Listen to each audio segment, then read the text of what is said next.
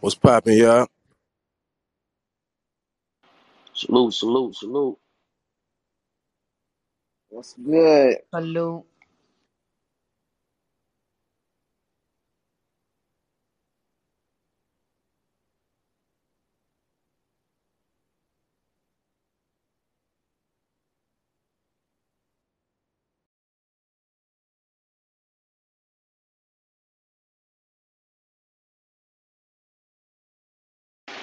Everybody ping up, ping up.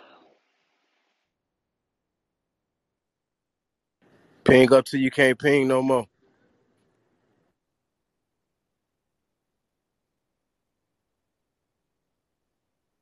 Better get to it.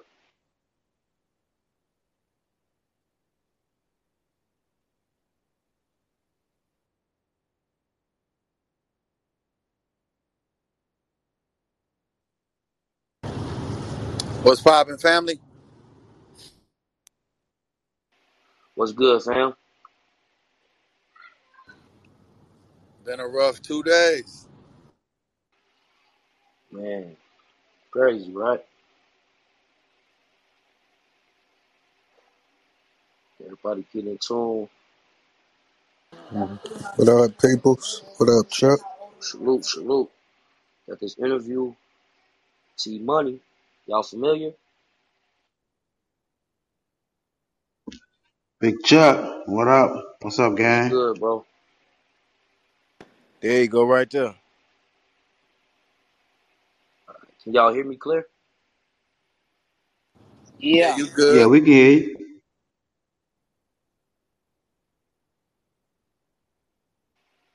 T Money, salute, salute. Peace and blessings. Appreciate you blessing the platform.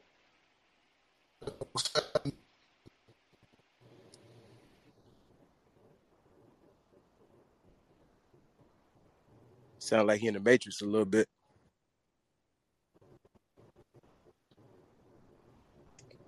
Sound like I'm a- Yeah, it's probably you got your Wi-Fi on.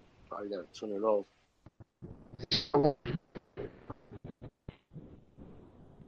Yeah, I noticed that with mine. They be tripping too when the Wi-Fi on. Yeah, it's a What big up, issue Chuck? What up, Chuck? What's good, family? Salute. So we're gonna knock out this interview, then uh, I'm gonna open it up to the stage once I'm done with my questions.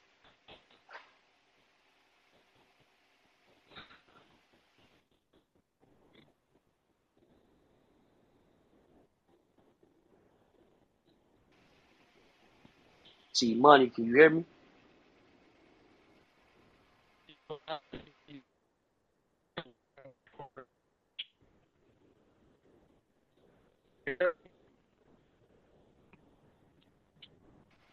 Yo, He's in the Matrix. Yeah, we can hear you a little bit, but it's like it's going in and out. all right, let me try to find um.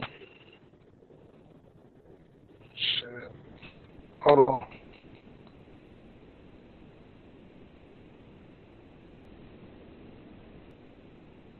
Salute, salute. What's up, y'all?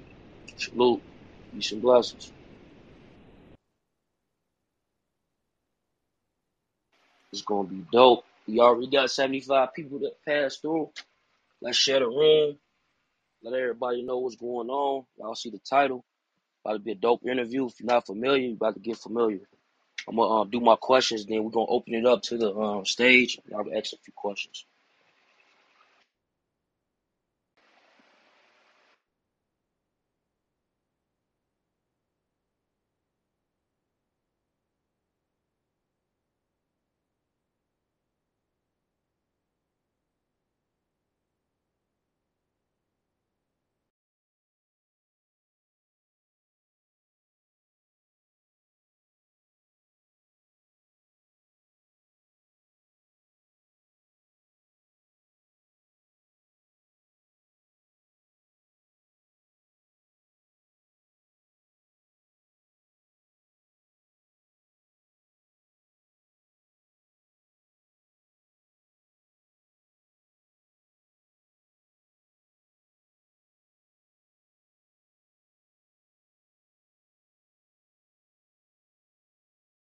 Right now, I'm just pinging up.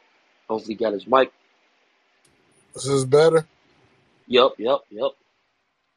Man, we appreciate you blessing the platform. We're gonna get started. Um, like, let them know um, before we get started. Like, let them know where you're from and uh, where they can find you at on social media.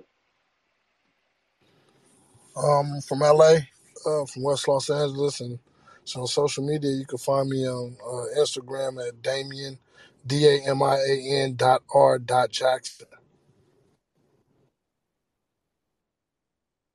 Got you, got you. So let's start from the beginning. I like to take it from the beginning. Um, you know, let them know like, you know what what it was like growing up in LA, man. Like you a teenager growing up in LA. Shit, you know, LA separated by gangs, so um, you know, shit.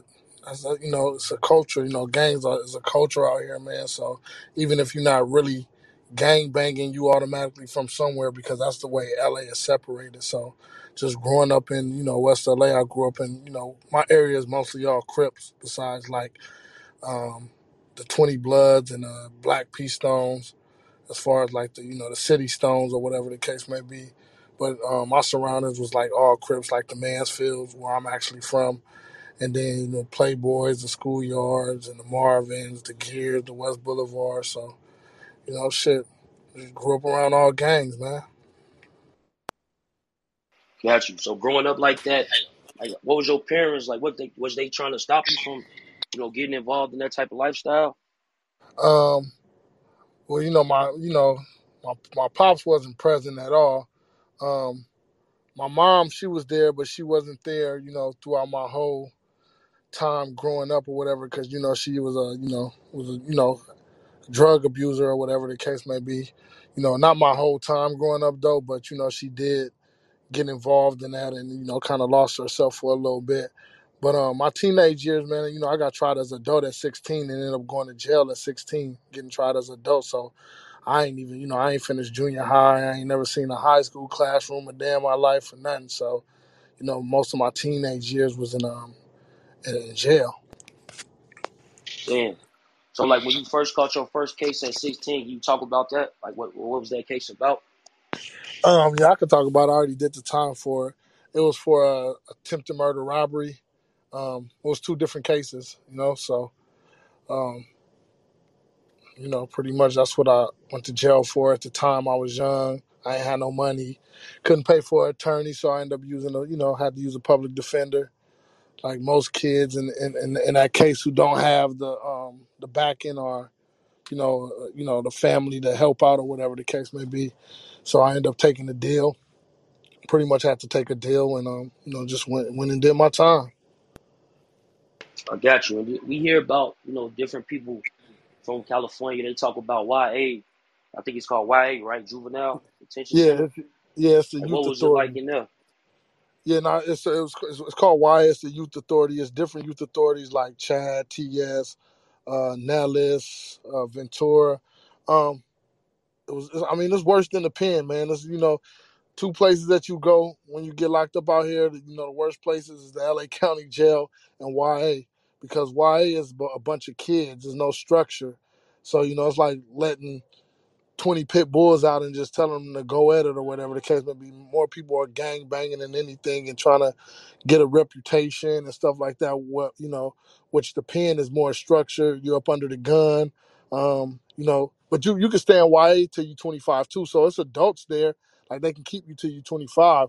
But 25 is still young, especially when you've been in there since you was 13, 14, 15, 16, pretty much growing up in there or whatever the case may be. So it's a little bit, you know, like I said, the pen is more structured, so it's a little bit more settled and a little bit more politics, you know, to keep things calm. But when the pen do go up, it go up. But YA was kind of one of them places where if you didn't know how to fight, when you got there, you're gonna learn how to fight, and because you're gonna get tried for sure. And I know a lot of people talk about like California, like the um the separation, like with the different race. Was it like race wars in there? What was going on with that?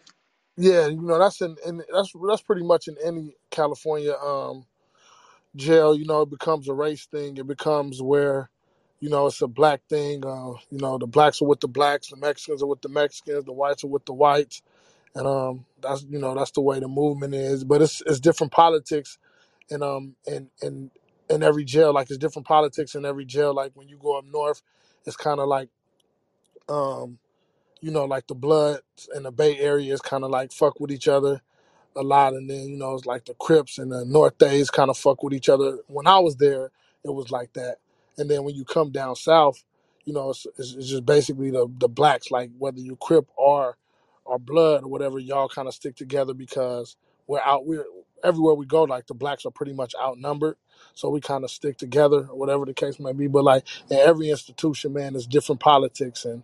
You know, you just got to follow the rules. Whatever institute you you adjust you know what I'm saying? Is, you know, you're pretty much in survival mode, so you adjust to what you got to adjust to in there.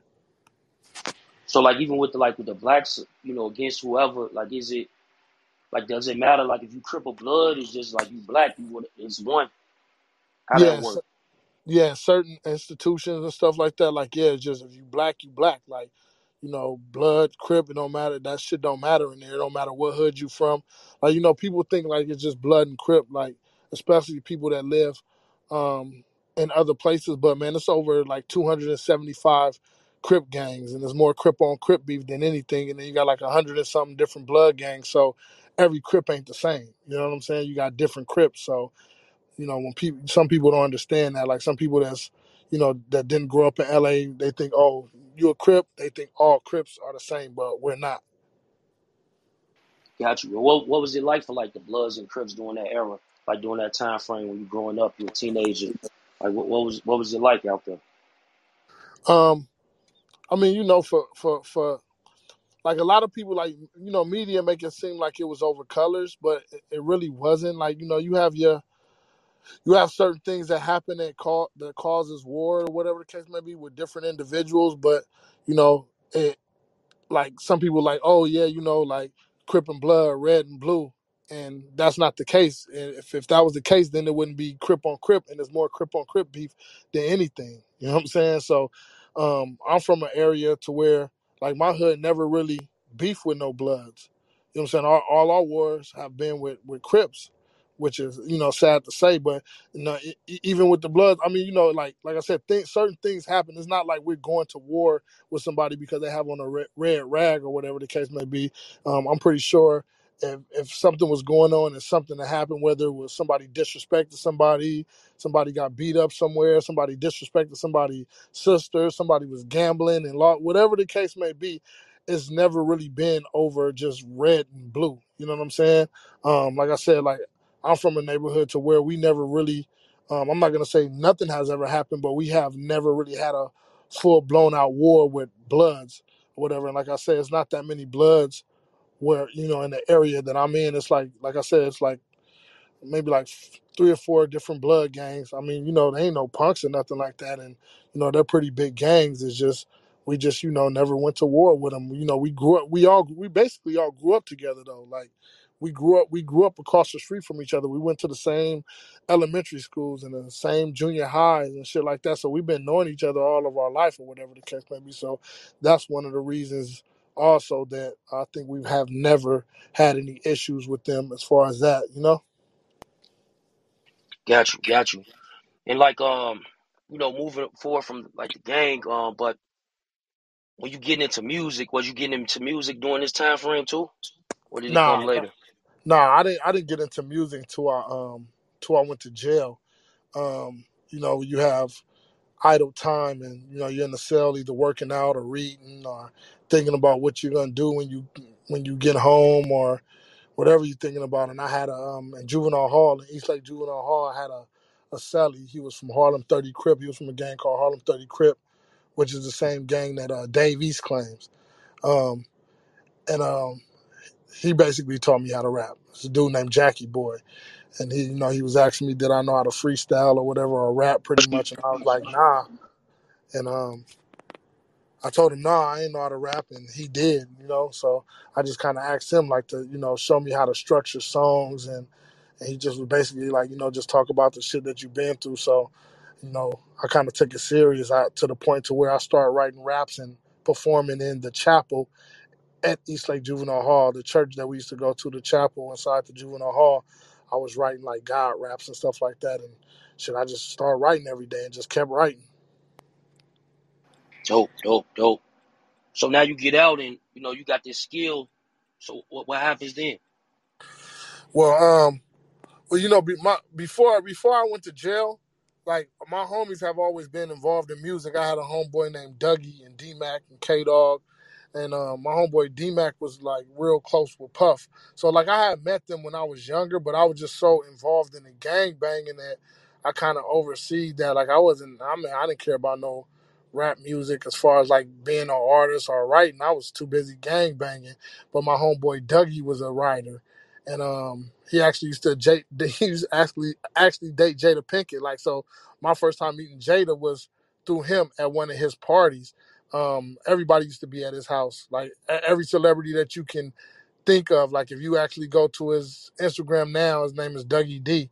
Um, he got pictures with Kobe. He used to bring Kobe to the hood, but you know, not when I was younger because Kobe wasn't there yet. But I'm just saying, like you can see now, like how far you know how how he was involved though. But like you got pictures with Jade, he got pictures with Kobe, and it's not like one picture where you can where it looked like somebody just took a picture with somebody. You could tell that they were all friends. So um my thought process was me when I was doing all this writing in jail, I had plans on okay, I'm gonna go to my older homies and I'm gonna tell them I want to rap and I want to do this. So I was kind of really um, dependent on them to guide me the right way once I came home because they were already involved in music. My homeboy Dougie was he was I think signed to Mercury, and um he had videos, you know, had billboards all over LA. He was kind of like at that time and era, you know, in the, in the 90s because I went to jail in '93 um, you know, that type of music, like the Will Smith, the summertime, he had that type of music. He had that type of look, you know what I'm saying? Handsome guy, fly, you know what I'm saying? And that's what he was writing. So he kind of really was uh, like in that Will Smith lane, like, you know? So um, I kind of was dependent on them to to pretty much guide me the right way once I came home, you know? Yeah, and like you being from like you being from the uh, west, and you know we hear the stories with the bad boy, you know, from the history, you know, bad boy, um, death row. Was that any like did they did they have any issues with you coming up in the game? No, because at that at that ti- at that time, you know what I'm saying. At that time of me going to jail, or whatever the case may be, that I death row wasn't even um hadn't even evolved yet as far as like it was. You know that shit didn't really like evolve until you know um I went to jail. I think the before I went to jail, what they um I think the Chronic had came out. That was like their first shit or whatever, and it wasn't you know as big as it had gotten. You know what I'm saying? You know my my my years in jail, the whole 93, 94, 95, 96, and all of that time that I was locked up or whatever the case may be. You know it got bigger and bigger and bigger. So um I wasn't involved in anything as far as like no labels or anything because I was in, I was incarcerated. Um, once I got home, you know that shit kind of had was you know was like Pac was dead, Biggie was dead already, and shit like that. So I wasn't I wasn't involved in you know what was going on at that you know in that era at that point in time. You know. Got you, got you. And then you know they got the whole situation with you know uh, with the shooting of Suge Knight. Was you accused of that? Like how did that go? Yeah, yeah, I got accused of that. Um, that was in 2014, and I think it was the VMAs at Chris Brown party. Um, yeah, I, I ended up going to jail for it. Kanye up West the there? case. I don't even I don't remember who was there. Um, I know it was a Chris Brown party.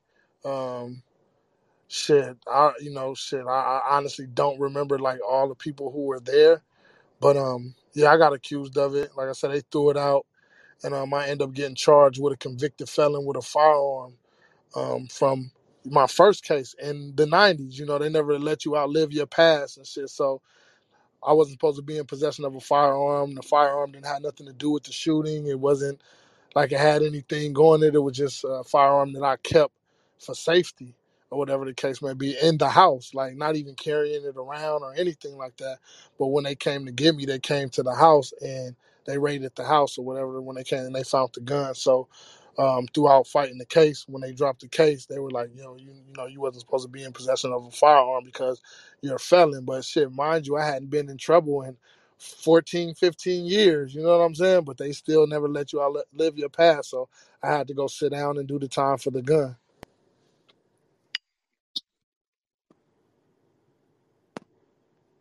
Gotcha, gotcha. So can we take it back to uh, when you when you had met on Wack 100? I met Wack in juvenile hall. Like we were we were kids. Like I met I met him in juvenile hall.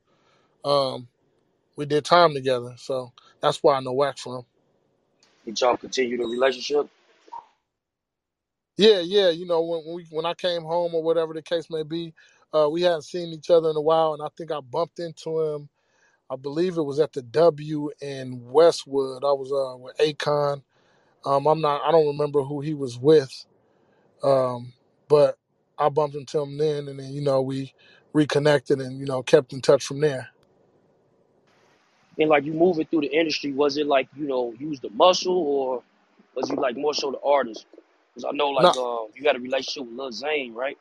hmm Well, yeah, I wasn't. I wasn't really. Man, I wasn't really the muscle. I, I mean, I, I ain't gonna say I was the muscle. You know what I'm saying? I it was just more of like I was a problem solver. So you know when things happen, you know the relationships that I had from being on the streets and being in jail because a lot of the politics run from jail. So I kept a lot of my, you know, my whole thought process changed in jail. Um, with with with going to jail and it being you you getting there and it being a race thing and um not being where it's like, oh, I don't like this person because he's from this hood because it was a race thing. So, you know, when I came home, I always had the, you know, the mind frame is like, I'm not finna get out and be like, I don't like this dude, I don't like that dude. And then if something ever happens and I go back to jail, the same dude that I'm saying I don't like, I gotta go to jail and get along with him. Like that just ignorant, like just, just stupid. You know what I'm saying? So it changed my thought process of how I carry myself and how I um acted towards people as far as like my attitude and my aggressiveness towards people from being from somewhere else or even the gang banging within itself. So um I kind of just like, you know, like my whole thing was to to prosper. Like, okay, the only way I'm gonna do something if somebody is threatening me, or if I feel like my life is threatened, or whatever the case may be. It was the gang banging shit was out the window as far as like gang banging. Now, mind you, I'm always be where I'm gonna be from because it's in my heart, and I grew up here. And like I said, it's a it's a culture here. Culture here is like, you know how you how you you ever listen to Kendrick Lamar and and, and on his on his skit and he say where you from and the dude like I ain't from nowhere and they like where your grandmother live at then you know, that's real shit because, you know, where you grew up at, those are your friends. So you relate to them more than you relate to somebody on the other side of town. The school that you went to, wherever those guys is from, you know what I'm saying? That's who those are your friends. So without you really being active, you still basically from somewhere because that's how niggas look at it. Like those are your friends, you know? No, no doubt. Make a lot of sense. And like with the writing, like um, did you ever have you was writing for different artists? Can you uh, name some artists that you was writing for? Um, I ain't really going, you know, you know, because you know when you when you doing stuff like that. Let me put it this way, like I'm gonna mention Akon because Akon put it out there himself. Like he called me and told me to come help him write these songs and stuff like that. But as far as me mentioning other names until they say something, then I won't say anything. But I have helped a lot of people creative, you know, creatively. Um, and then again, like let, I'm gonna I'm explain something to you. Like people always say like writing for somebody um it's, it's really nothing wrong with that like people take that some people take that in the form of like oh he don't write his own stuff it's not that because i wrote uh nine out of 12 songs on akon's concrete jungle um and then you know you have people that but that but akon also write hits and he also write for other people and he does beats the thing is is when you're in the studio working with people i might be in there with you I might be in there with somebody on this platform and we might be listening to a beat and I might be writing or whatever the case may be. And the energy and the vibe, they might just come up with something. Like they might come up with two, three lines, or they might come up with a whole hook that might just be a hit. Niggas don't give a fuck where the hit comes from. We all gonna get a check. Like, all right, you wrote that, you get your publishing, you get your credits for writing it. So sometimes it just be about the energy. It doesn't be like a nigga just be in there just, hey, let me write your whole song. I'm gonna write your whole song. Some cases it is like that. You know what I'm saying? But a lot of the times it's us being homies and us being in the studio together and enjoying the music and and and then they're probably drinking and vibing and and women and whatever the case may be. So even somebody that don't even know how to rap might just say some shit that might click and you might turn it into something else and they can get a credit off of that. It's like whether it's they come up with a melody. So so I don't want people to think like, you know, when when these artists be like, oh, or somebody say, oh, I wrote this for them or I wrote that, doesn't mean they wrote the whole song. Um, it might have just been in the studio vibing. So, but I still won't say nothing to, as far as like until these people come out. Like I said, I have a documentary coming out and it'll all come out. But until they say it themselves, I'm not gonna put them out there like that. Dope, dope, dope. And I know you mentioned Akon, and um, I heard on a previous interview you had mentioned Boo, his brother. Did you have a Mhm. relationship with Boo first, then Akon? Like, how did how did that even come about? Yeah, I had a relationship with um, I had a relationship with Zane first, and Zane and Boo was best friends. They went to high school Lil together. Zane. Yeah, Lil Zane, and um, they they were best friends. Um, I did Lil Zane a favor. Um, I solved the problem for him one time, and he was in, in Atlanta, and um, he was actually coming to LA to do Doctor Dolittle two. It was either one or two. I believe it was two though. I think that was on two at that time. And he was like, "Yo, when you get back to LA, you know, you know, come fuck with me." So I was like, "Cool." So when I got back to the city, um, you know, I called him and stuff, and you know, from then, you know, me and dude was like stuck to the hip every day, like you know, fucking around in LA. His meetings, you know, he was going to, he was taking me to. Um, like he introduced me to Tank. He was working on his album, and I, you know, he was doing a song with Tank. That's how I met Tank. So I met a lot of people through Zane, and that's how I ended up meeting Boo.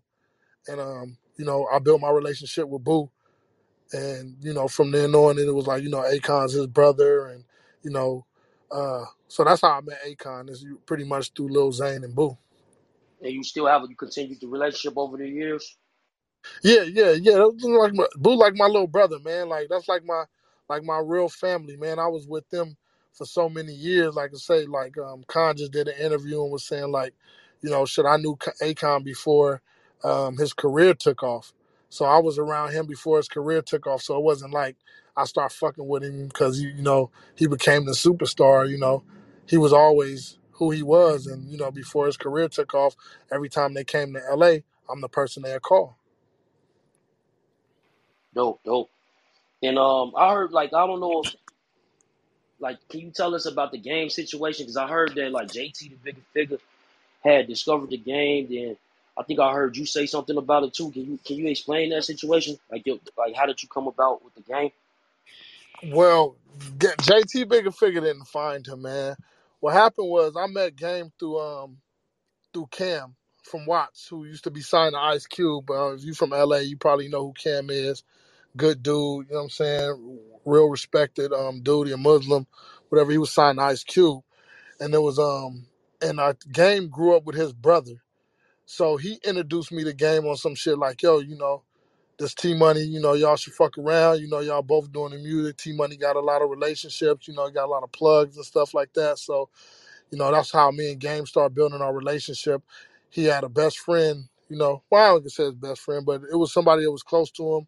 You know, I don't want to um, say something that ain't true and then nigga be like, oh, no. But it was this dude named One Shot Hop that he was real close to that I felt like, or I thought was his best friend or whatever the case may be. Um, it was us three. And we started, you know, fucking around a lot. And my homeboy K Dog had a studio on um, Coldwater Canyon and Hollywood Boulevard. And we started going to the studio and writing and stuff like that. At the time, Game stayed in Lancaster, I believe. And he used to come to the city or whatever the case may be. And um, he used to stay with me. I had a chick that I was messing with. She actually lived in in the, in the Black P Stones and the, the Biddies. And um, he used to come, you know, when he come out here, he'd stay there with me. We'd get up, go fuck around, play basketball, shit like that. I introduced him to Zane. He actually rapped at one of Zane's party before like anybody knew, you know, knew he was. And at this point, you know, I was um I kind of felt like my homies didn't um believe in me, like as far as the the rap shit. Not that I wasn't dope. I think it just was I think it was I just think it was because it was the big homie, little homie thing. You know what I'm saying? Um, that's how I felt. You know what I'm saying? And then maybe they just didn't think that I was dope enough. I don't know. I felt like I, I, I felt like I was dope enough. I felt like I was a dope ass writer or whatnot. But you know, I can't really speak for them. I'm just telling you know off of how I felt at the time. So I just automatically was like, you know what? Fuck it. I'm gonna go over into the business side of it, and that's the way I'm a, you know, I'm a, you know, I'm gonna get in. And mind you, this is before the whole Akon situation that, as far as it taking off and the whole dollar situation. So I know we kind of like everywhere right now or whatnot, but you know, this was like right before that, you know. Um, so again, we was running around or whatever, doing what we was doing. We had came up with the whole little Black Wall Street thing. You know, it was pretty much games I did like the Black Wall Street, but you know, we were all and like in agreement, like, yeah, we were actually supposed to do a group together. That was, you know, that's what we were talking about amongst ourselves, me, him, and one shot hopping. We was gonna call it the Black Sox. Um, but in my head, I'm like, you know, I'm a, you know, I, I wanted to do the business shit. So I end up telling my homeboy, like, I went to a couple of my homies, like, uh, we should we should sign this dude or whatever the case may be. Like he dope, like we should sign him or whatnot. And um, they kind of like, you know, ki- you know, I guess was like overlooking me, man, really. Um, and then Loon from Bad Boy got signed. Loon from Bad Boy got signed, and Loon got at me like, "Yo, I want you to come on tour with me, or whatever the case may be." You know what I'm saying? Um, this is when I Need a Girl shit was out, and so I had went to game, and I'm like, "Yo, bro, like, you know what I'm saying? I'm gonna fuck with Loon, but I'm gonna take you to the homies or whatever the case may be, and this and that." So that's how the Dougie and D Mac and K Dog uh, thing came in. So me trying to learn the business and do that, I'm thinking like these are my older homies. They're gonna keep me, you know, all the way involved. You know, like on some like, okay, go ahead and do that. We got you on this end because all that shit is is just paperwork and shit like that. So my homeboy K Dog end up giving Game seven hundred dollars to go to the Bay Area to go fuck with JT. You see what I'm saying? So Damn. everybody like like, oh, JT, nah, the homie gave him my homeboy tell you to, to this day that's the best seven hundred dollars he ever spent in his fucking life. You know what I'm saying? So, but he the one that sent them up there. Now what Game and did up there, as far as they talking about, he signed some paperwork up there. He did this, he did that, or whatnot. I don't, I don't know about that. You know what I'm saying? I can't, I really can't speak on. Um, when he came back down, the demo was done. Um, and this is shit that we have been writing in the studio. You know, um, me, him, one shot hop going to the studio writing. All that shit was done when he got back down. My homeboy, um, my homeboy D Mac heard it, and my homeboy K Dog, whatever the case may be, you know, I already had plugged him with them, and um, my homeboy Dougie is the one that actually walked him in to to to Aftermath, whatever. But they already had him signed to a company called Desperados, which was their production company. So he was al- he signed. Well, when he came back down, he ended up signing in them. I don't think nobody even knew that he had did like any paperwork. If he did do any paperwork, uh with JT the Bigga Figga. Well, I don't know if he did paperwork JT the Bigga Figga. That's what I'm hearing. So when he came back down, when he did the deal with my homeboys and signed to their production company, um, all of this other shit came afterwards. JT said he was signing them, so I really can't speak on that. Um, my homeboy Dougie walked him in. I know he got this uh glamorous and glamorous story as far as like um Mike Lynn came to his hood and all of that. None of that is true. Like none of that is true. Mike Lynn didn't. He met Mike Lynn through my homeboy Dougie. Like when he when when when they walked him in to, uh, to you know the aftermath. That's when he met Mike Lynn. Mike Lynn they go to the hood and do all of that. That's just a that's a lie, man. I mean, you know, and if a motherfucker get mad at me for telling the truth, that's what it is. This is the truth. I'm just telling the truth. I ain't talking bad about the man. I don't got nothing bad to say about him. I'm just telling the truth. I'm just telling him what it is. My homeboy Dougie D walked him in. Uh, my homeboy Dougie D is the one that uh, helped get the shit with Mary J. Blige on the mixtape. He actually went through um through John Monopoly. Like he hadn't even ever met John Monopoly. John Monopoly was one of uh, Kanye West uh, um, one of Kanye West managers or whatever. So my homeboy Dougie is the one that got a lot of the features for his mixtape on there and everything, and that's how the deal happened. But Dre, he was always still signed to Desperados.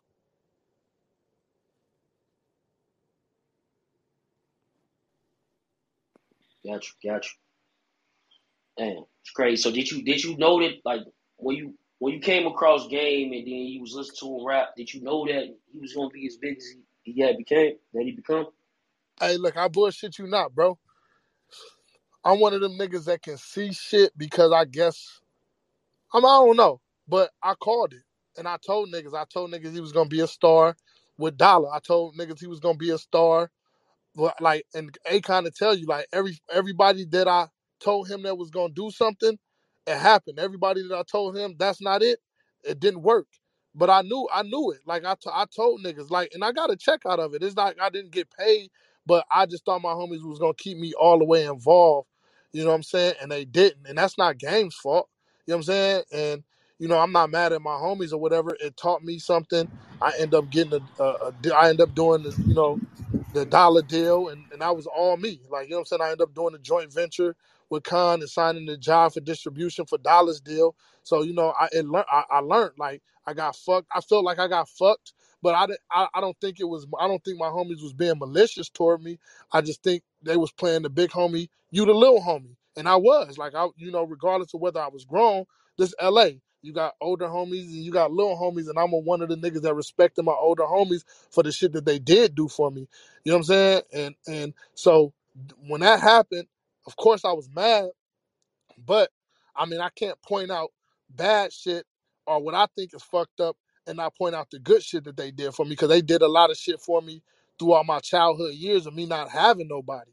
So you know what I'm saying? They they kind of took care of me and, and groomed me and looked out for me and they let me come around, you know, the celebrities and stuff like that when I was just gang banging. You know, you got certain niggas from your hood that the homies be like, nah, don't bring him to the hour. He can't come. Like this is what. But that for some reason, they I guess they seen something in me, and they let me come around. So I was around the celebrities. I just wasn't focused on that because I was just too busy gang banging. So, like I said, I don't think they did it to me malicious, but it helped me anyway because I went and strictly just learned the business. Like that'll never happen again. So you know, when I did the dollar deal or whatever the case may be, I structured the deal great, and I had a great fucking deal. And speaking on your artist Dollar, like how did you find him? because when we were going to Atlanta, like I said, A- uh, um, Lil Zane and Boo was best friends, right? So before Akon Blue, he was he he has another brother. He well, he has two brothers. Oh, an, well, he has another brother. He is Boo, Omar, and Mozart, and then he has a sister. So, um, actually, what people don't know, Akon was signed to this dude named Divine Stevens, right? So we used to go to the studio, and it was this lady named Karen King. Um, I don't know if people watch Love and Hip Hop, but she's on Love and Hip Hop Atlanta, which is um Scrap and Saz mom. You know, Dollar Scrap and Saz say they brothers, but they're cousins. But you can't tell them they brothers. You better not tell them they they not brothers because they are. They grew up together. Pretty much grew up in the same house because of the, you know the music stuff. But anyway, she put together the group, which was the Rascals crew. And um, so when we went to the studio, Boo was like, "Don't you you write, right right I'm like, "Yeah." He like, "Hey man, you should fuck with this group." This lady, you know, which is Karen King, you know, she's putting together this group. At the time, Akon and Mozart was doing beats for the group. You know what I'm saying? Akon hadn't blew yet. So um, I started helping. I didn't have no control over the group or nothing. I was just writing for them, and um, you know, it was a couple of us. It wasn't just me in there writing. It was a it was a couple of people she had. You know, a few of us in there writing or whatnot. But me and Dollar just clicked, and he just clung to me like my little brother, like my kid. He just clung to me, and we just every time we did go for a session, you know, it would be me and him like writing with each other, just me and him. And, uh, you know, the other kids would be in there too, but it would, you know, like I said, it like me and him just clicked. And so um, we did the demo. Um, they ended up getting signed to DreamWorks. Um, that deal folded. Again, I didn't have nothing to do with the business side, so I don't know why that deal folded or what happened with that deal, whatever. Because Karen was making shit happen. So then the second deal was Elektra. Uh, Sylvia Rhone signed them. That deal, they went on tour with B2K. Puff ended up signing them as Sean John models. Uh, Missy was fucking with them. Puff was fucking with them. Uh, it looked like the kids was gonna blow, and um, that was at Elektra. For some reason, that deal folded, and rumor is, or whatever, you know, whether she left or whether she got fired, I don't know. But Sylvia Rhone left Elektra, whatever that, whatever happened over there, and I think everything that she signed got shelved. and she signed the Rascals crew, I believe. So when when when when that when that situation got shelved, um, Dollar decided he wanted to go solo. Now, mind you, like through this whole time, you know, everybody thinking they gonna blow. They on tour with B2K. Polo did their first single um, called "I'm So Fly." Um, Polo the Don. So, and that's how I met him. So everybody kind of wanted they publishing stuff. So when they came to me, like, you know, you you know, for me to get my publishing, I told them I didn't want it. I'm like, you know, I don't, you know, I don't want it. And they're like, nah, you deserve it. Everybody is gonna get they just do. Everybody gonna get what they deserve. And I'm like, I don't want it. Like what I look like, pretty much taking publishing from a a, a kid.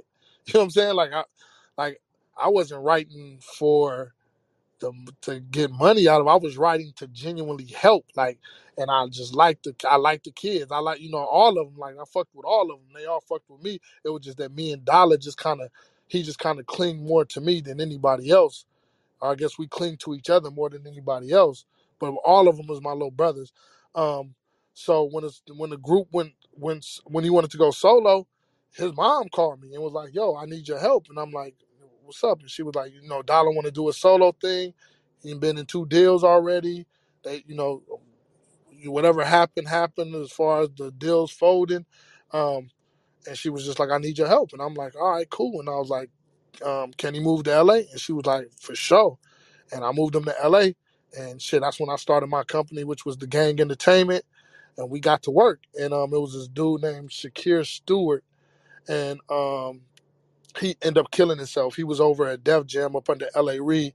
He gave me my first meeting, and that's what kind of set the the the shit off as far as everybody, you know, like damn, okay, this nigga got a kid and he dope. You know, they didn't end up doing the deal over at Def Jam, but Shakir made some more calls. Like, you know, whatever their reason was for not doing the deal, uh Shake felt like uh I had something still like yo this kid is dope he's a superstar. And so that's how shit started you know going. And then Akon by that time you know this is the period of like it sound like yesterday tomorrow tomorrow tomorrow but this is a period of time passing by uh the locked up record had took off and shit like that and Kon was on his way. So he called me and was like yo man we family you should do the deal with me. So I was like well shit put some paperwork on the table. He never did and throughout this time, I didn't been to uh, Sony, to Capitol, and I ended up over. I ended up over at Jive, and when I ended up over at Jive, he called again and was like, "Yo, him and Boo was like, yo, what we heard you over." He was like, "Man, y'all, you do the deal with us, bro. This and that." So I'm like, "Man, I told you, you know, to put some paperwork on the table." And at this time, you know, I done been through all this shit. I'm on my shit now. I was like, "Nigga, I black and white. I ain't all this friendship shit. It's cool, y'all my brothers, but nigga, I need to see some black and white." So they did, you know. Um, I didn't like the way the deal was structured at first, and then you know, Kon and Boo kept it real. You know, I called him like, "Yo, like, what's good with you know?" I and they like, you know, T Money. He just was honest with me. He's like, my lawyer is always gonna look out for my best interest. He like, what you want? So I told him the way I wanted the deal structured, and him and Boo agreed to it. They like, fuck it, let's go. So that's how I end up in a joint venture with them, and then Jive went on ahead and did the distribution deal. He got me a, you know, I think they was gonna do the deal anyway, but I ain't gonna front. Akon got me a way bigger check. That's dope, dope, dope. And um, you know, he lost his life, man. R.P. Dollar, and uh, he lost his life in L.A. Was that like random, or was it just L.A. politics? Nah, had nothing to do with no gangs and had nothing to do with no politics, man. Um, he got in, you know, it wasn't even really him. It was some people around us that got into it um, with uh, somebody in Atlanta. Um, and he was there, and it was our people, and it was really a misunderstanding. It was squashed. the The situation had been squashed. I wasn't there for the first incident, and I wasn't there for the second incident. And like, if anybody seen my Instagram, you can see I posted a thing where his mom even was like, "Yo, like, you know, I love you. You know, I seen the interview keep going. Like, thank you for loving my child. You know what I'm saying? Like, so you know, it didn't have nothing to do with any gang shit. It just was some fluke shit. It was a scary nigga. And you know, seeing that they end up bumping into him at the Beverly Center, all that he followed them from this state to that state is not true. It was just a coincidence. They was in the same place, and the dude was scared. You know, I'm from, and I and I don't, you know, I I I hope people can understand this, and this is why I'm saying this. Like, um, it was mostly out of fear um because i'm from la and i can see my worst enemy in beverly hills at the beverly center in the valet and i'm not doing nothing I don't think nobody is. It's like, nigga, I'm not finna be doing no shooting in the valet in Beverly Hills at the Beverly Center, and that's where it happened at.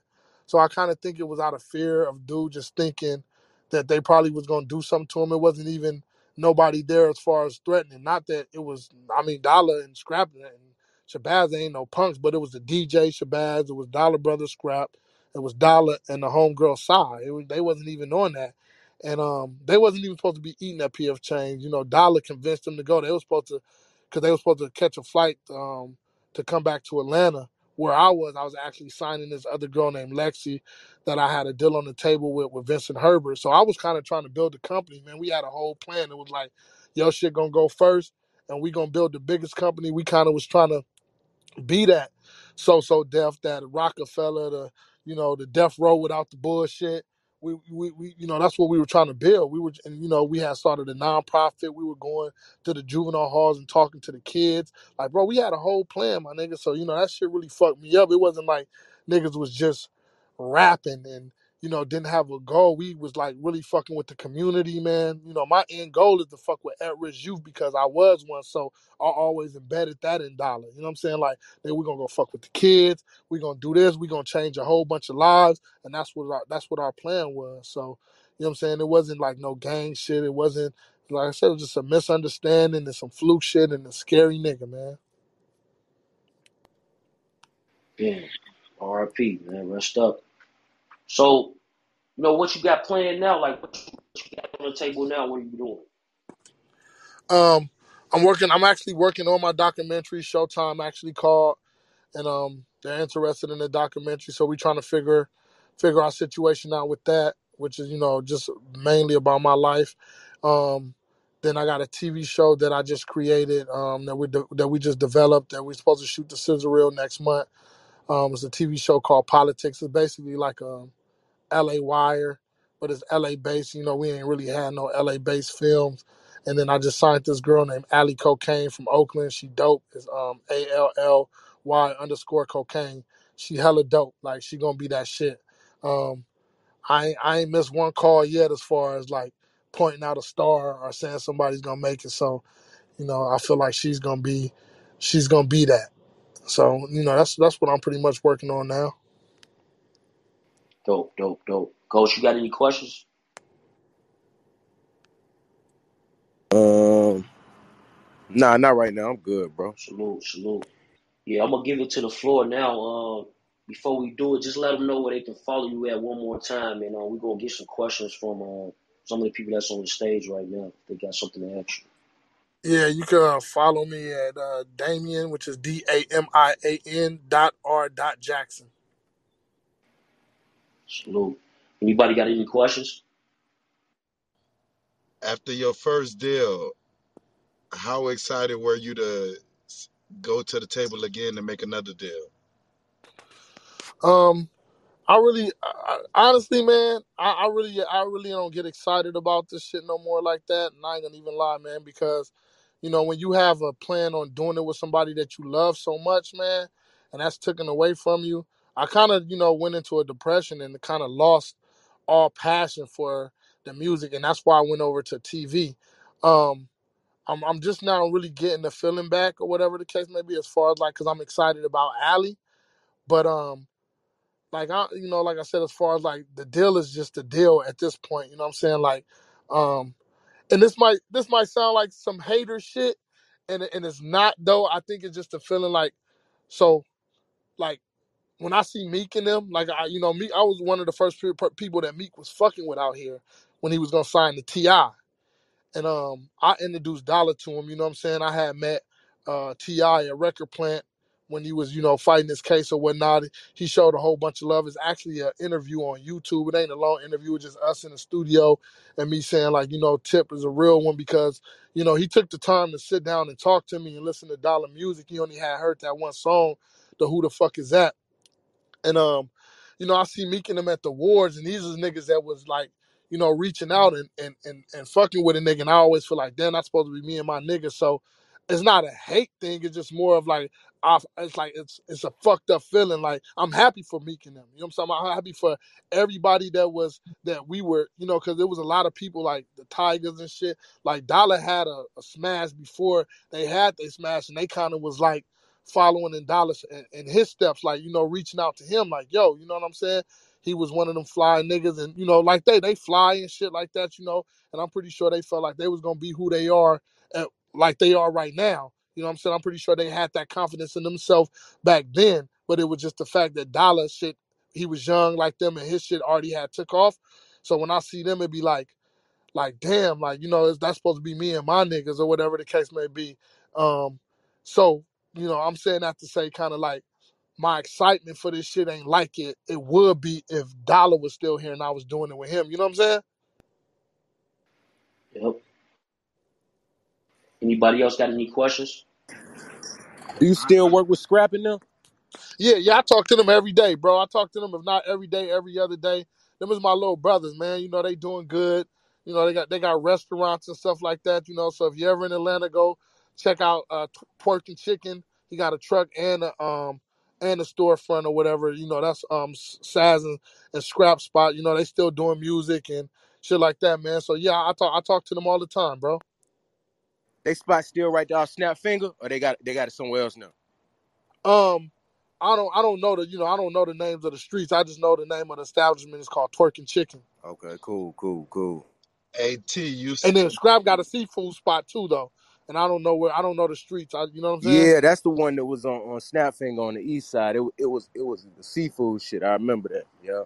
Okay, yeah, yeah, they own that too. But they just opened up not too long ago a twerking chicken. They got a truck and a storefront. you still writing?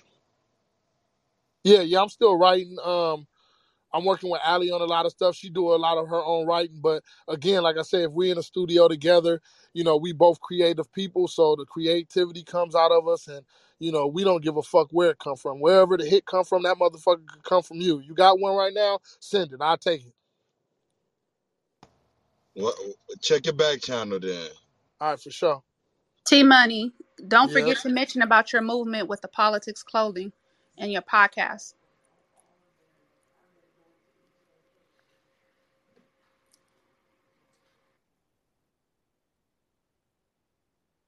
He probably muted himself by mistake. Yeah, you on mute. T Money got to press that microphone button so he can get off mu- mute.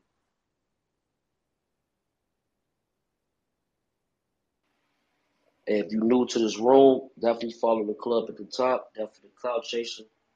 Yeah, my T my Money uh, in the building. Go ahead. Yeah, that's his other account right here down at yeah the my bottom. other phone went dead. I'm sorry, but this this me too. Uh, hey, I got a uh, question. You said uh, you grew up in the um, West LA area. Yep. Okay, okay, okay. Um, like you know, I, I've been uh, I, I'm not from Cali, but I've been tapped into like uh, Cali music for a long time. Like even going all the way back to like the Ruthless record days. I'm I'm like 42, but um, the music then changed out there. The sound is different in LA, but I want to know because it's a couple rappers like from the West LA area that I that I be uh you know tapping in with you know as far as like listening to their music, following them on social media. Is it any uh rappers specifically from that area that you uh you know that you feeling at this point?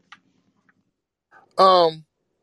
Yeah. I mean, I, I, I you know, I um, for me, like you said, the sound has changed, man, and I, I'm I'm I come from a different era, and you know, I listen to them and stuff like that. But you know, I, I kind of I, I be looking for you know, like different shit. But I fuck with sad.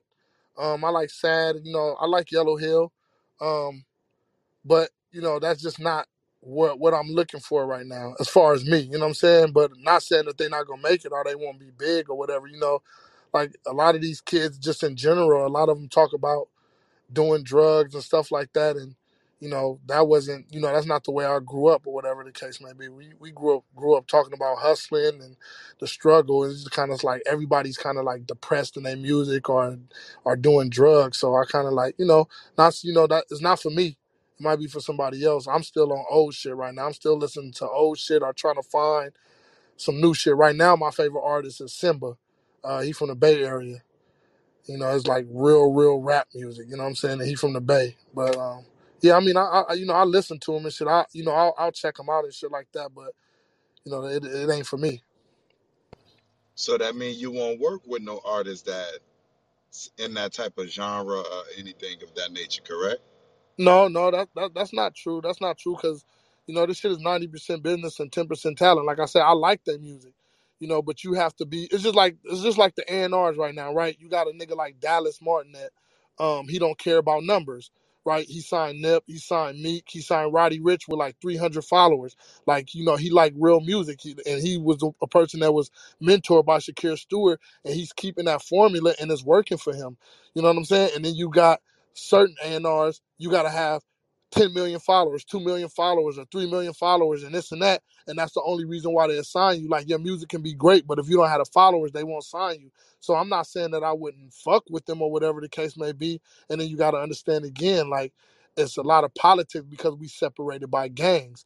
And so to, to use an example, it's kind of like, say for instance, I'm gonna use these two gangs because you know they're they're they're they're well known and they're well known to be like worst enemies. Like say the '60s and the Hoovers, right?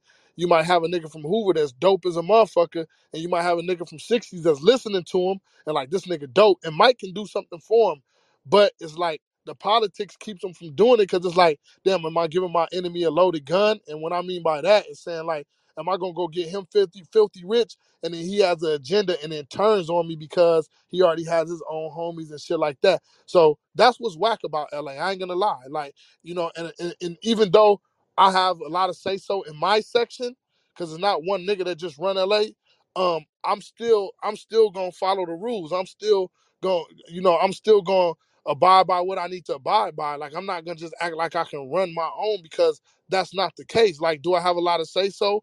Yeah, I do. You know what I'm saying? Do a lot of niggas respect me out here? Yeah, they do. But doesn't mean that I can't sit at the table with somebody and understand them or respect what's going on because I didn't start this shit. You know what I'm saying? This shit is structured the way it's structured, and I'ma follow the rules, bro.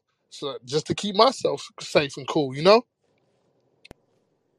Hey T Um, Money, can you tell us about your um Shalon was saying something about your podcast and your um clothing. You could tell us about that, tell the platform about that. Oh yeah, um, well we um well, you know, of course Shalon is helping me with all of this stuff. But um I have a clothing line called Politics. Um which also is a TV show. It's like I'm kind of like branding that because it's politics from the smallest street corner to the White House. Um, I took every gang sign and I made positive acronyms out of them. So the B might say brave, beautiful. The C might say creativity, confident. The Pyru might say perfect, powerful, peaceful. And then I also involve the Southsiders, which are the Mexican gangs. I always try to include the brown in what I'm doing. Um, so I have their sign too, which is the Southsider sign, the S hand, and it says strong, survival, strength. And then on the back of the shirts it has why the gangs were originally started to you know to make a positive um, impact and let people know it's not about the gangs it's about trying to get back to the original start of what this was created for That's dope. And what's the name of the podcast again? um we the, well the name of the podcast right now and i'm not stuck on it. it is called jacuzzi talk um i'm gonna be doing it from uh, where I live at, um, I have a jacuzzi that fits 50 people in my house. And so we're going to do the podcast out of the jacuzzi. So that's the plan. Um, nothing's set in stone. You know, things could change, but as of right now, it's called Jacuzzi Talk. I have a question.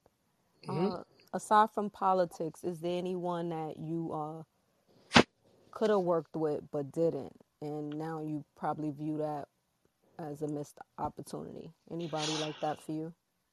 Yeah, I had an opportunity, and she probably don't know it, but I had this dude. And if you do, I mean, if people know certain people when they do their research, I had a chance to work with Megan Thee Stallion, and I didn't, I didn't and, say, okay, and it, and this is- goes back to the question that the guy asked me about not working with Sad and Yellow Hill and them. Um, not that is that's not the case. Um, I, I tend to look for certain things like prime example, like in LA, I feel like we've never had a fly female rapper. I feel like we've never all of our female rappers have been gangster rappers, which don't last too long for females. We've LA have never had uh Nicki Minaj and a um uh Cardi B or Foxy Brown. All our females have been gangster rappers. So I've always in, in LA been looking for a woman, a female rapper that's fly. That, that you know that we can create that sound and talk that shit and that's why I end up signing Ally Cocaine because the Bay Area hasn't had that either, and she's probably the closest thing as far as being fly and being like having that that feminine to her or whatever. Not saying that the female rappers up there are down here haven't been dope, but it just ha- we just haven't had that those Cardi B's right. So when when when I got approached about Megan through this dude named Hot Rod who was working her stuff in Atlanta and everywhere else, he was sending me all of her stuff, and I was like, you know, I wanted something different. I'm like because she to me at that time she sounded like the Nickies and the Cardis, and I was like, it doesn't nothing sounds different. Now throughout the politics of her somebody helping her create her buzz in Houston, whatever the case may be, I passed up on it. You know, he's he kept sending it to me, sending me footage of her shows, and I just like I ain't I I, I don't want to do it. I don't want I, I don't want to do it. I don't want to do it, and I don't regret it. It was I was looking for something in particular, and that wasn't in at the time, and you know I'm happy that she blew up, and you know so it, it is what it is. Is the West Coast the only search area for you? Hell nah, nah, hell nah. If it's dope, it's dope. If the music is good, it's good. Like I said, this shit is a business. You know, like I said, the problem, like I said before, the problem with LA you know the people that we that I, I that I that I want to work with are like, oh, this person is dope. I have to deal with the politics. You know what I'm saying? We're separated by gangs, and again, like some of these people we don't get along with, and it's like, am I giving this person a loaded gun? Like that's always in the back of my head. Like, do you have uh does he have a agenda or is it genuine like this is a nigga that's gonna help me get out the hood so i'm gonna keep it 100 with him because at this point right like right from right is right and wrong is wrong. If somebody does something for me, like if you come and do something for me, right, and you from a different hood and you helped me change my family life at that point, my homies can't tell me nothing. Y'all want to keep it a buck with my homies and look out for them too, like, cause it's like, okay, you came out and helped me, so I'm gonna reach back and help who I can. I can't save the whole world, and I ain't gonna be able to save the whole hood. But at this point, I'll go against my homies because you helped me change my family, my family life. I don't know if another motherfucker gonna look at it that way. I don't know if another motherfucker gonna say, shit, this nigga helped me change my my my family's curse of never having anything or not having anything or just changing our life in general and giving me this opportunity. I don't know if another motherfucker gonna think like me and say, "Fuck it, I'm going against the grain." It's me and you, or it's me and whoever is gonna be on our side, and we gonna do what we need to do. I don't know if a person's gonna do that. So, um, that's what that's why it's hard to work with different niggas in in LA. You know what I'm saying? You have some people that's like, fuck it, nigga, I'm with you, but I, you know, sometimes, you know, do I want to take the chance of finding that out, you know? Yeah, I got a question for you. So, like, what was your relationship with um Big U? Uh my relationship with Big U was just we got introduced and we just kind of clicked. Like, you know what I'm saying? Like I said, my my outlook on, you know, he been to the joint, I've been to the joint. Like I said, my thought process changed in jail. I don't give a fuck where you from. And as a whole, yeah, my hood don't get along with them because we gangsters and they neighborhoods. But I go over there all the time and I, I fuck with other niggas from 60s that ain't Big U. But me and Big U just got a good relationship. You know what I'm saying? He actually is the one that um that made the call to Adam No Jumper, like, yo, you need to interview this dude. Like, you know, he got a good story, you know, and I'm one of them people that's quiet as far as um put my I don't I'm not a person that brags on myself. I'm not a person that's why nobody knows these things. Like I'm not out saying, "Oh, I did this, I did that." I'm just now speaking on this shit now because the way the world is pivoting and it's about popularity and do I want to be popular? No, but the people that people think are doing something, those are people who's creating checks. It's about content. That's that's where um um things things have went. It's not about your work anymore. It's not about really doing the job. It's about uh, popularity. People are getting in positions because they just doing they jumping off of a roof with uh, you know you know doing crazy shit, man, and you know building you know fans and then selling merchandise. You know what I'm saying? You can go fucking eat some ice cream and go viral, and then create some shirts. Um, eat ice cream and then you make a million dollars off of t-shirts. So that's the only reason why. why I'm even speaking on this type of shit now. You know. Yeah, yeah. And did you like? Was you around Nipsey Hussle when uh, Big U was around Nip- Nipsey Hussle? Um, no, I wasn't around him a lot. Um, we had me and Nipsey kind of had like some issues before, and um, we end up, you know, as men, we talked about it. As some shit I shouldn't have did. As far he did some shit, and I reacted, and I I reacted in the way I shouldn't have reacted. And when we seen each other, we talked as men, squashed it, and ever since then we was cool. You know, before he had passed away, you know, we used to talk here and there, or whatever the case may be. But you know, it wasn't like a like a everyday thing. 'cause like I sound from a whole different uh area, from from a whole different hood from them. Like you said, you said the you talked about the um the uh, A and R who had signed him, and it wasn't really about the numbers. Did you see that in Nipsey? Um, Well, yeah, Nipsey actually, to be honest with you, before our, our issue, Nipsey came and sat down and talked to me because of Dollar. Like, you know what I'm saying? It came and, and, and you know, was on some like some management type shit. This is like way I think way before he had his first deal through my homegirl Anya. And um she brought him to the table or whatever the case may be.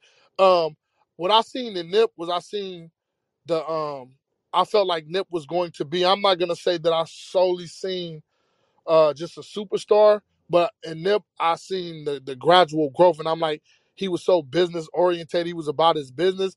Um, I felt like he was gonna be amongst the J's and the T.I.'s because those are the people that were denied a lot of stuff. And T.I. got dropped from his first label. They told Jay no. You know what I'm saying? And them niggas kept grinding, and that's what Nip was. Nip was one of those people that he had a fucking plan.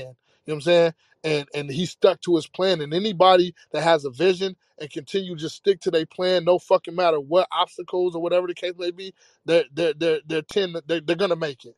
Like I don't have any doubt in my mind that he was gonna be one of those Jays. I, I, I and, and I'm not just saying that because he's he's he, he he's not here.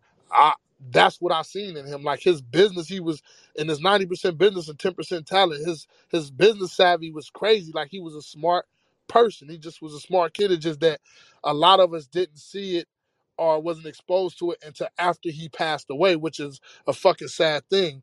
But when he came to talk to me and his vision and his plan, and then seeing the steps that he took and the movements that he made, and then knowing the person who signed him and talking to him, like Dallas, I've been knowing Dallas before before he got his position. Like I said, he was Shakir's intern. He was mentored by Shakir Stewart. Um, and I was talking to him. It just was like, yo, this kid is gonna be, he's gonna be that. You know, and that was the same thing I was trying to be before, you know, because I'm older than him and I seen it in him. But I'm not gonna sit here and say I seen superstar like just rap superstar, but I seen businessman in him for sure. What about um Roddy Ricch? he signed Roddy without uh, numbers too. I don't know Roddy like that, so I can't really speak on his situation. I don't have a relationship with him. I've never, uh, I've been around him a few times, but I've never sat down to talk to him.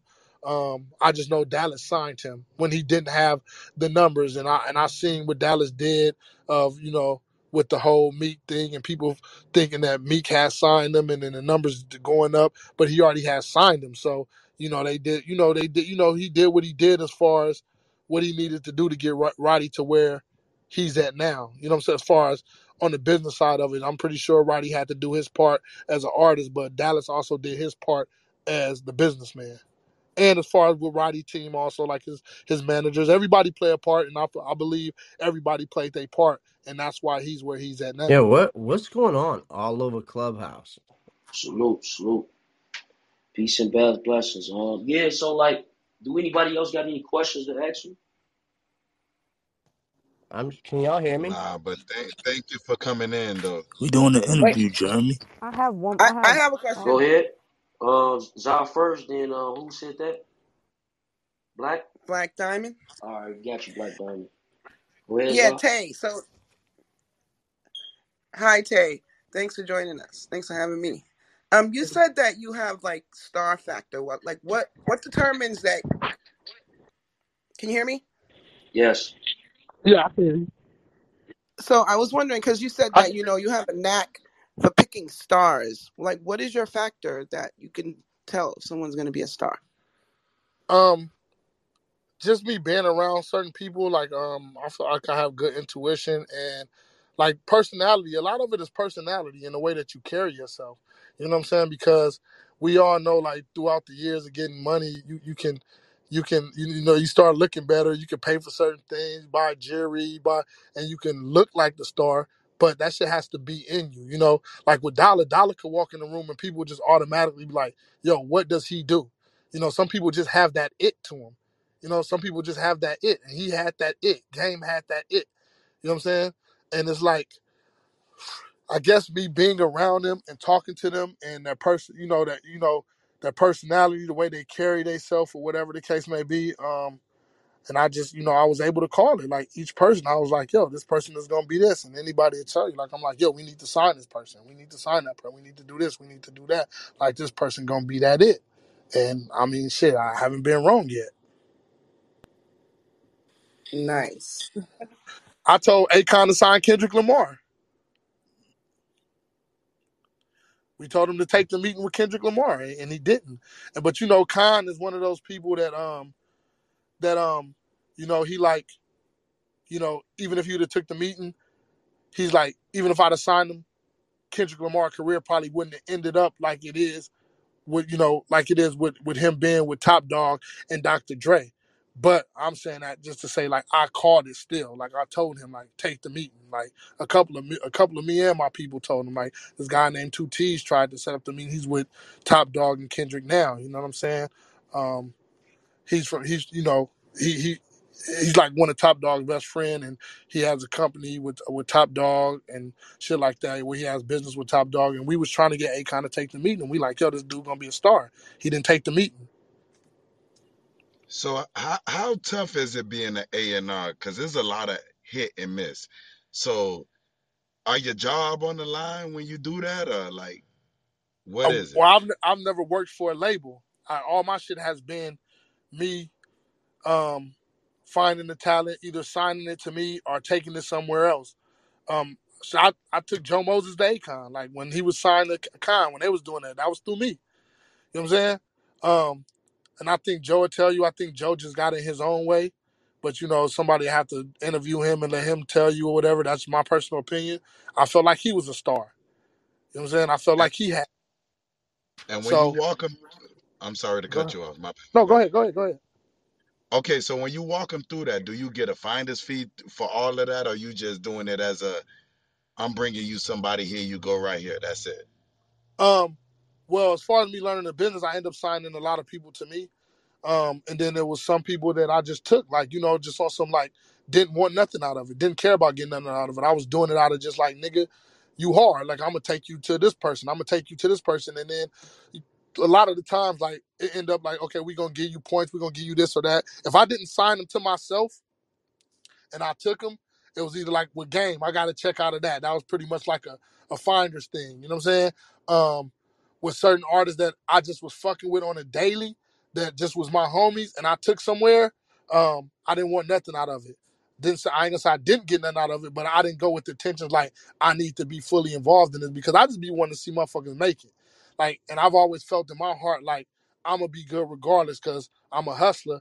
And as far as like me like okay i can go find talent i write music i'll be feeling like i'm gonna be good regardless because i have so many different avenues to create money through the music shit and so many relationships i feel like i'm gonna be good you know what i'm saying so some people i took without the intention to get nothing and some people i signed to myself i signed to my production company like all right you my artist i'm gonna put the money behind you i'm gonna do this and i'm gonna take you and walk you in and get the deal you know what i'm saying because i had a plan to build my label also like everybody else built their label. But you know, sometimes it just be like, shit, my, my you cool, my nigga. Like, yeah, I'm a I'm gonna help you. Like, are you my nigga? I'm gonna fuck with you. I'm gonna help you, and I don't expect nothing out of it.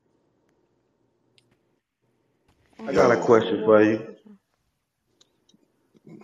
okay, I was gonna uh, ask, what uh project artist you work with, or maybe song you wrote, any one of the three that uh you were responsible for that we may not know that you're respons- responsible for or connected to.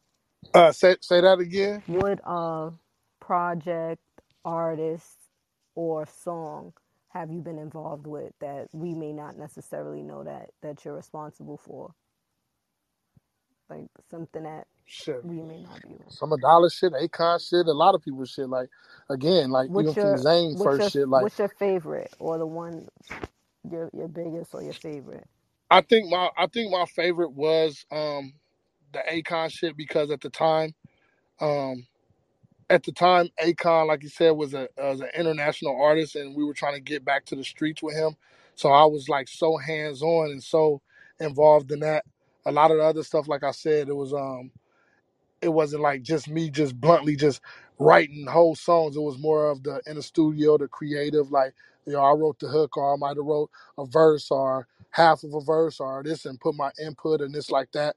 And I was with a lot of people, you know what I'm saying? But with with the Concrete Jungle project, um, like I said, I end up writing nine out of twelve songs, like literally writing the songs. Like, you know what I'm saying? If I didn't write the whole song, I wrote most of it. And, and out of twelve songs, I wrote, you know what I'm saying? It was nine that I kind of like just really focused on. And um, like I said, if um, it's a part of an interview on my Instagram where you know what Akon was saying his, you know, he was going through litigation with his label. We had some big songs on there, and some of them actually got released and then got a cease and desist on it. I had one with him and Yo Gotti that I wrote. I didn't write Yo Gotti verse, but I did write Akon verses in the hook.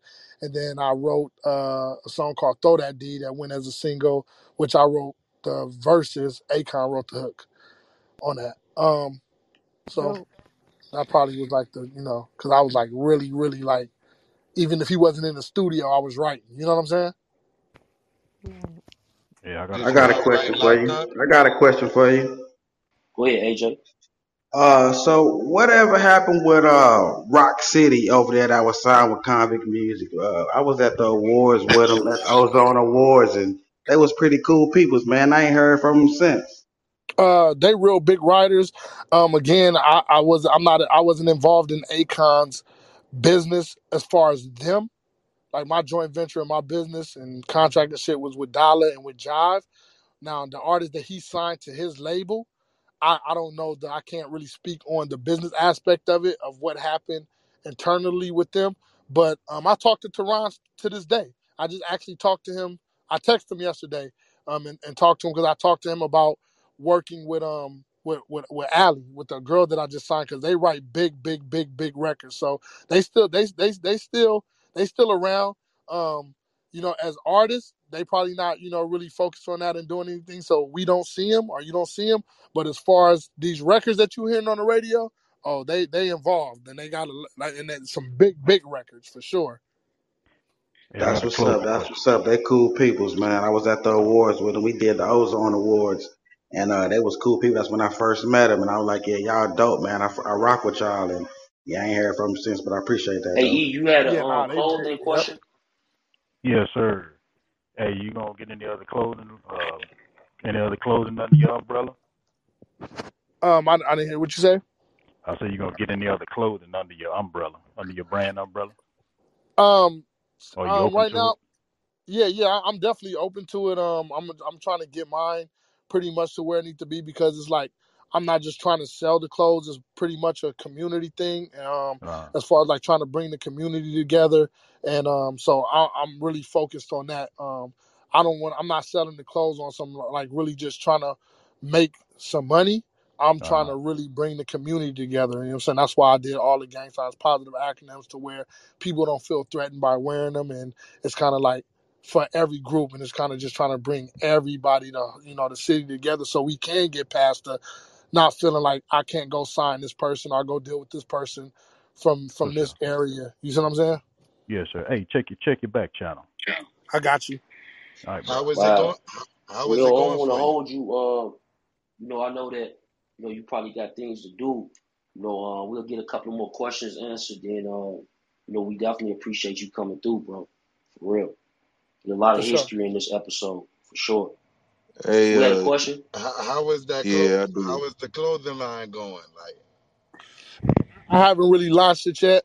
Like I said, it's, it's more than to just me trying to sell the shirts and make some money. I'm trying to structure it to where when it do take off is for the community. I want to be able to um, donate a lot of the money to to to you know to some type of at risk at risk youth uh, thing or whatever the case may be. Um, 'cause like I said, my end result after the TV music, I just want to fuck with kids. I just want to fuck with rich youth, man. I want to give other kids opportunity. You know, a lot of the times, you know, you know how it is You if you going in and LA. You know, niggas don't leave their hood. You know, niggas.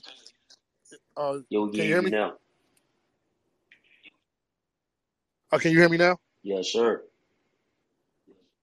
Oh yeah, I, like I said, I just you know, like I want to um make it to where you know, like I said, my end result is just working with kids. So I want to make it you know a big unity thing. I want to donate some of the money to, you know, at risk youth and whatever other uh, organization I can donate money to. So it's not really for me to like just try to get rich off of this shit as far as the clothing and stuff stuff like that. You know, it's it's, it's even the music shit, man. My my whole thing for this is for um, face value to go for these kids to be able to listen to me. Cause like I said, if you from LA, you know, like some niggas don't leave their hood. They 20 minutes away from the beach, never been to the beach, 30 minutes away from Hollywood, never been to Hollywood before. You know, they stay on their side in their area and feel like they don't have to leave their area. So my whole thing is, you know, people people listen to successful people or feel like successful people know what they're talking about, even if they don't know what they're talking about. So uh, my whole thing of trying to uh, gain this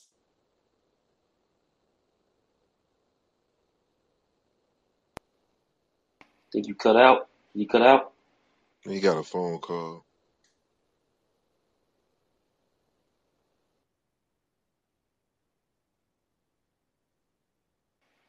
And if y'all new to this clubhouse, follow the club at the top.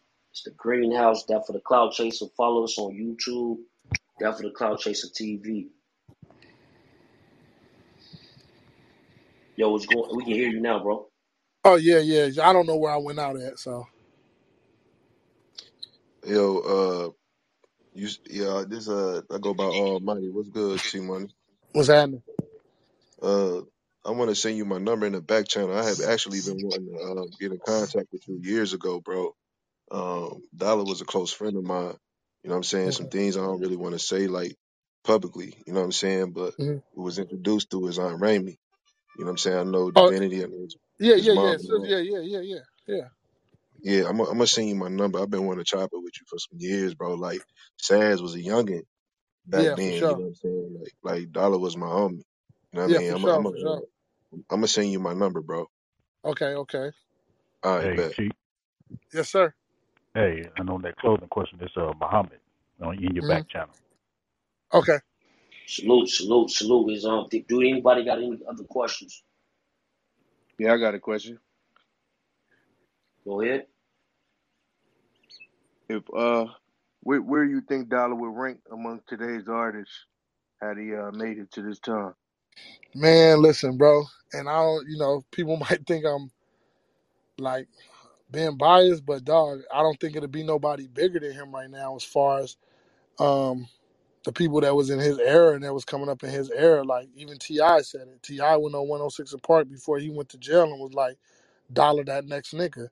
And everybody only had heard that one song, "Who the fuck is that," which was bubblegum to us. Like we had records, and he could really rap, and he had the look, he had the attitude, he had the, you know, he was polite. He, you know, what I'm saying, he was respectful. Like he just had everything that a star needed to be a star.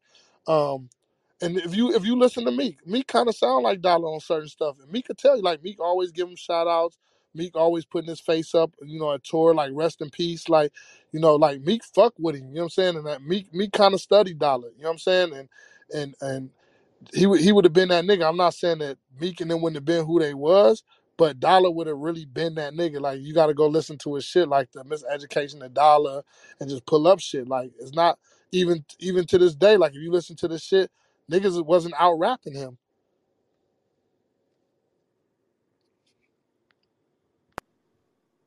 That's a fact. Got you, got you. That's definitely a fact. Any other questions? Fat Prophet, salute. Yeah, I just want to Salute, say, G. I just want to say, like, while you in the room, you feel me? Like, that was some family shit of mine, bro. Like, uh, I ain't get to meet you in time. You know what I'm saying? The gang, like, y'all, y'all supposed to be like my peoples. You feel me? And he don't get the he don't get the flowers and the credit that he deserved, um, because you know, uh, he passed too soon.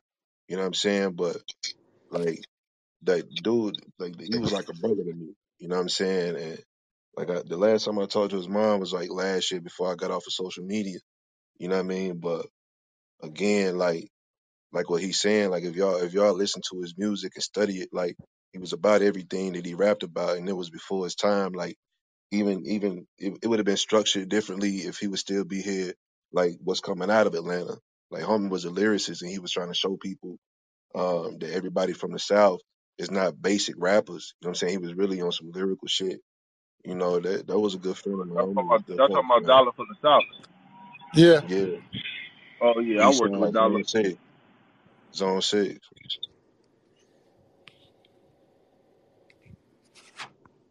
Salute, salute. Yeah, well, we're, we're gonna end it there. Hey, can you shout out your social media one more time, T uh, T Money? Yes. Um, Damian D A M I A N dot R dot Jackson. Man, we really appreciate it, bro. You bro. was you was his manager, T Money. You was manager, T Money. Yeah, he was well. He signed to my production company. Yeah. Oh, you out of Atlanta? No, I'm from L.A. Oh, okay, okay. You know Twin? Uh, twin that was managing Gucci.